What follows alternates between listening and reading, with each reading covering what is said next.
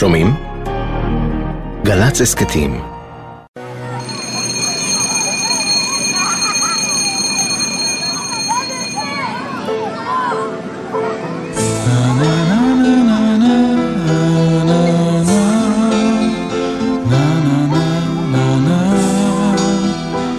תמונת המחזור על קיר בית הספר מנציחה אותם בני 18. הבנות שולחות חיוכים מתוקים למצלמה. הבנים במבט רציני, מתחת לתסרוקות אלוויס וטלטלים שיגזזו בעוד חודשים כשיתגייסו לצבא. 70 תמונות זהירות בשחור לבן, מאחורי זגוגית עבה, מתחת לסמל המדינה. בית הספר התיכון האזורי, עפולה, קיץ 72. עפולה הייתה עיר קטנה שכמעט כולם מכירים את כולם. היינו עומדים, החבר'ה מדברים או משחקים או רצים אחד אחרי השני, מרביצים בשביל לגעת אחד בשני. בקיץ גונבים אבטיחים מכל המקשאות שהיה אפשר, חוזרים כל לילה בקיץ, שתיים, שלוש לפנות בוקר הביתה. תיכוניסטים בגילם שלחו באותם ימים את מכתב השמיניסטים לראש הממשלה גולדה מאיר. אבל אותם עניינו דברים אחרים, לעקוב אחרי נבחרת ישראל שעלתה למשחקי גביע העולם במקסיקו. לאסוף די כסף כדי להביא לעיר את עוזי פוקס והסגנונות. ולעלות על הבניין הגבוה ליד קולנוע הקיץ שלא היה לו גג, ולצפות בחינם ב Love Story. What can you say about a 25-year-old girl who died? That she was beautiful and brilliant? עד סוף השנה הראשונה שלהם בתיכון, לא היה מורה בבית הספר האזורי שלא הכירו אותם היטב. את שלישיית החברים הטובים מעפולה עילית. את גרשון בלאו, אהוב הבנות, את עופר רותם, שנולד בשיקגו, ארצות הברית, ועלה ארצה, ואת רענן ולד, השוער הכי טוב בעפולה. זה היה ברור שהם הולכים ליחידות הקרביות ביותר שהם מסוגלים להגיע, דיברו על צנחנים, אין ספק בנושא. הם גדלו יחד מגיל צעיר, יחד הפריעו למורים בכל הזדמנות, וכשסיימו את התיכון, השפיעו זה על זה להתגייס לצנחנים. לרענן הייתה השפעה אדירה על עופר, עופר היה צעיר יותר ממנו, ועופר בכל אופן, בן, יחיד, זה היה ברור שהוא מתגייס לצנחנים. בתוך פחות משנתיים יועתקו חמישה שמות של תלמידים מתמונת המחזור המחויכת שליד חדר המורים אל פינת הנצחת הנופלים בבית הספר. באוקטובר 73 נפתחה המלחמה. דובר צה"ל מוסר כי סמוך לשעה שתיים פתחו הכוחות המצריים והסוריים בהתקפה בסיני וברמת הגולן. כוחותינו פועלים נגד התוקפים. בשל פעולות מטוסים סוריים בגזרת רמת הגולן נשמעות... באותו יום כיפור שמענו איך המכוניות מתחילות לנסוע והבנו שמשהו קורה. השמועות על פצועים, על שבויים, על הרוגים החלו לרדת לעמק כמו הד עמום. ראשונה הגיעה הבשורה על עופר, הבן היחיד להוריו העולים החדשים.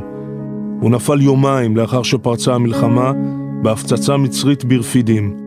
הגעתי הביתה ופגשתי את החברה שלי והמשפט הראשון שהיא אמרה, אז היא אמרה לי, מה אתה אומר על המוות של עופר? נעלמתי דום ולא יכולתי לדבר. זה, זה היה המכה הראשונה שלי בחיים, פעם ראשונה שאני מאבד חבר. שרב כבד, שרב כבד, שרב כבד. אחר כך דפקו נציגי קצין העיר גם בבית משפחת ולד, ברחוב יהושע. רענן נפל ביומה העשירי של המלחמה בחזית סיני, כשניסה לסייע לפצועים במעבר המיתלה. כל העולם השתנה ביום כיפור. כל הילדות שלנו נהרסה, כל הזיכרונות, כל השמחת חיים הלכה. נשמעות צפירות בכל רחבי הארץ, שהן עולות ויורדות. אלה הן צפירות אמת. הדיווחים על נפילתם של עופר ורענן הגיעו גם אל חברם הטוב גרשון, בחזית. רק כשנסתיימה המלחמה, התאפשר לו לבקר אצל המשפחות השכולות בבתים שהיו לביתו השני במהלך הלימודים בתיכון. כמה חודשים אחר כך נפל גם גרשון בלאו. גרשון חזר לחטיבה שלו ושם אה, בפעילות מבצעית שהייתה שם תוך איזושהי הפגזה הוא קיבל רסיס, רסיס אחד שחדר את האפוד שלו בתפרים והלך לעולמו. זה היה שבר, אם ספגנו כבר את המלחמה וכבר התחלנו להתאושש או אי אפשר לקבל את המוות, אבל לחיות איתו, אז זה היה עוד איזה בום אחד. מאז, חברי הכיתה נפוצו לכל עבר. לא יכלו לשאת את השכול. רובם עזבו את עפולה, ולא חזרו אליה יותר.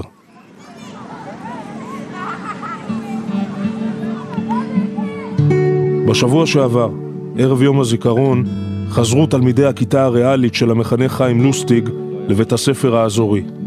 איתן, שרית, מוני, רקפת ואריאל, היום הם כבר עורכי דין ורואי חשבון וסבים לנכדים. תמונות אפילו, גם תמונות, ארץ ישראל שלי. 40 שנה חלפו, ובית הספר כמעט לא השתנה. אותיות ה-ABC תלויות מעל הלוח, מילות ההמנון הלאומי מתנוססות כמו אז, על הקיר. אלא שלידן מישהו כתב על בריסטול צבעוני שורה של אירועים היסטוריים. מלחמת לבנון ומלחמת המפרץ ורצח רבין ותוכנית ההינתקות, מבלי לדעת כנראה שבחדר הכיתה הזה ממש נרשמה היסטוריה של מלחמה שלמה. אני לא יודע אם יש איזשהו מחזור בארץ שספג את מה שהתיכון הזה, או המחזור הזה ספג. אתה קם בלילה, מתעורר מחלום, שאתה נפגש ואתה מדמיין מה היה קורה איתם, ואתה מתעורר למציאות אחרת. לא פחות מחמישה מחברי המחזור ההוא נהרגו במהלך המלחמה.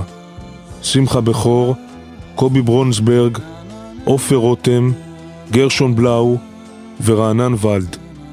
מחזור כ"ח, בית הספר האזורי, עפולה.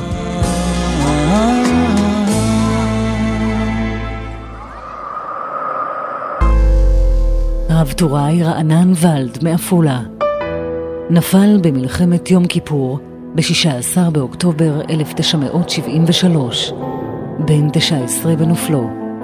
לאחר מותו נמצאו בין חפציו שירים שכתב, מתוכם בחר הזמר יותם קדוש לבצע את השיר "לא חלום". הפשטות של השיר. זה בסופו של דבר שיר אהבה, שיר געגועים. זה הופך להיות בסופו של דבר טרגי, כי החייל הוא מת, וזה מה שעושה בעצם את השיר יותר מרגש. ומי לא אוהב לשיר על אהבה?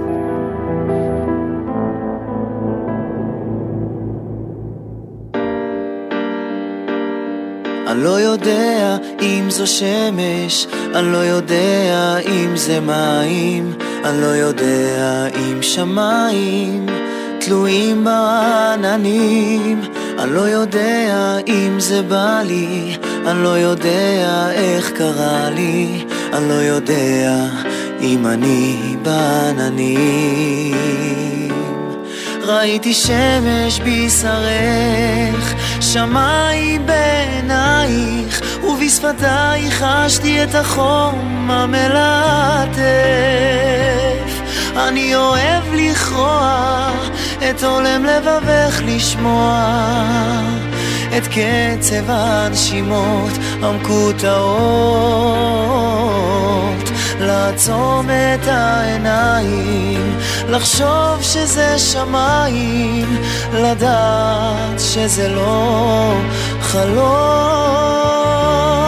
אני לא יודע אם זו שמש אני לא יודע אם זה מים אני לא יודע אם שמיים תלויים עננים אני לא יודע אם זה בא לי אני לא יודע איך קרה לי אני לא יודע אם אני בעננים ראיתי שמש בשרך, שמיים בעינייך, ובשפתייך חשתי את החום המלטף.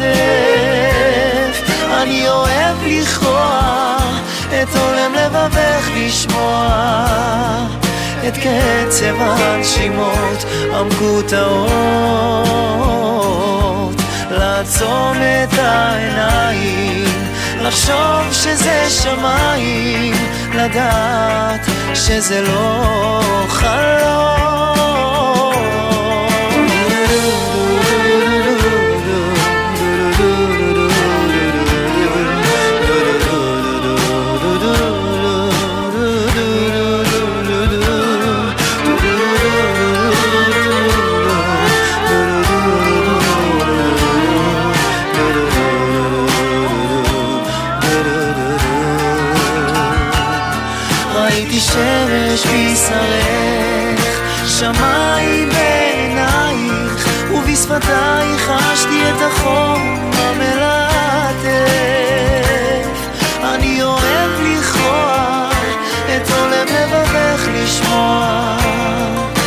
קצב הנשימות המקוטעות. לעצום את העיניים לחשוב שזה שמיים לדעת שזה לא חלום. הייתי שמש בישראל